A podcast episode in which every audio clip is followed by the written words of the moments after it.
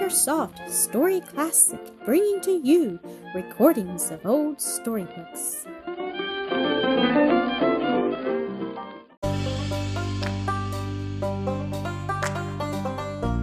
Sir Gibbie, Episode 42 Donal's Lodging.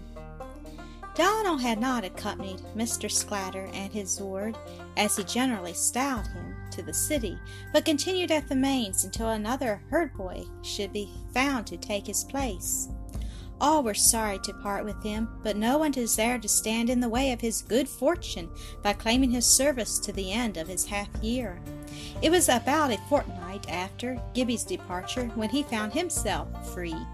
His last night he spent with his parents on Glashgar, and the next morning set out in the moonlight to join the coach, with some cakes and a bit of fresh butter tied up in a cotton handkerchief. He wept at leaving them, nor was too much excited with the prospect before him to lay up his mother's parting words in his heart, for it is not every son that will not learn of his mother. He who will not goes to the school of Gideon. Those last words of Janet to her Donal were Nu min yerno a wingle stray, a straw dried on its root, but a growing stalk at Mon looked to corn. When he reached the spot appointed, there already was the cart from the mains, with his kist containing all his earthly possessions. They did not half fill it, and would have tumbled about in the great chest, had not the bounty of Mistress Jean complemented its space with provision a cheese, a bag of oatmeal, some oat cakes, and a pound or two of the best butter in the world, for now that he was leaving them, a herd boy no more, but collegianer, and going to be a gentleman, it was right to be liberal. The box whose ponderosity was unintelligible to its owner, having been hoisted amid the smiles of the passengers to the mid region of the roof of the coach, Donal clambered after it, and took, for the first time in his life, his place behind four horses, to go softly rushing through the air towards endless liberty. It was to the young poet an hour of glorious birth, in which there seemed nothing too strange, nothing but what should have come, but Donal is not the subject of my story, and I must not spend it upon him. I will only say that his feelings on this grand occasion were the less satisfactory to himself that, not being poet merely, but philosopher as well, he sought to understand them, the mere poet, the man bird, who would have been content with them in themselves. But if he who is both does not rise above by learning obedience, he will have a fine time of it between them. The streets of the city at length received them with noise and echo. At the coach office, Mr. Sclater stood waiting, welcomed him with dignity rather than kindness, hired a porter with his truck, whom he told were to, where to take the chess, said Sir Gilbert would doubtless call on him the next day, and left him with the porter. It was a cold afternoon, the air half mist, half twilight. Donal followed the rattling, bumping truck over the stones, walking close behind it, almost in the gutter. They made one turning, went a long way through the narrow, sometimes crowded Widdiehill, and stopped. The man opened a door, returned to the truck, and began to pull the box from it. Donal gave him effective assistance, and they entered with it between them. There was just light enough from a tallow candle with a wick like a red hot mushroom to see what they were in what appeared to Donal a house in most appalling disorder, but was in fact a furniture shop. The porter led the way up a dark stair, and Donal followed with his end of the truck. At the top was a large room into which the last of the day glimmered through windows covered with the smoke and dust of years, showing this also full of furniture, chiefly old.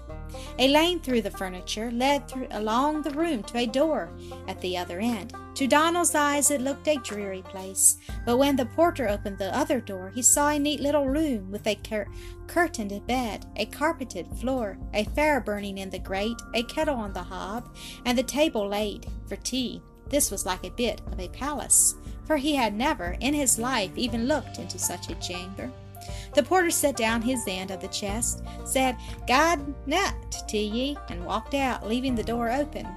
Knowing nothing about towns and the ways of them, Donal was yet a little surprised that there was nobody to receive him. He approached the fire and sat down to warm himself, taking care not to set his hobnailed shoes on the grandeur of the little hearth rug. A few moments, and he was startled by a slight noise, as of suppressed laughter. He jumped up. One of the curtains of his bed was strangely agitated. Out leaped Gibbie from behind it and threw his arms about him. A crater! Ye got me sick of flags, said Donal. But they hae made a gentleman o' ye already, he added, holding him at arm's length and regarding him with wonder and admiration. A notable change had indeed passed upon Gibbie, mere externals considered, in that fortnight.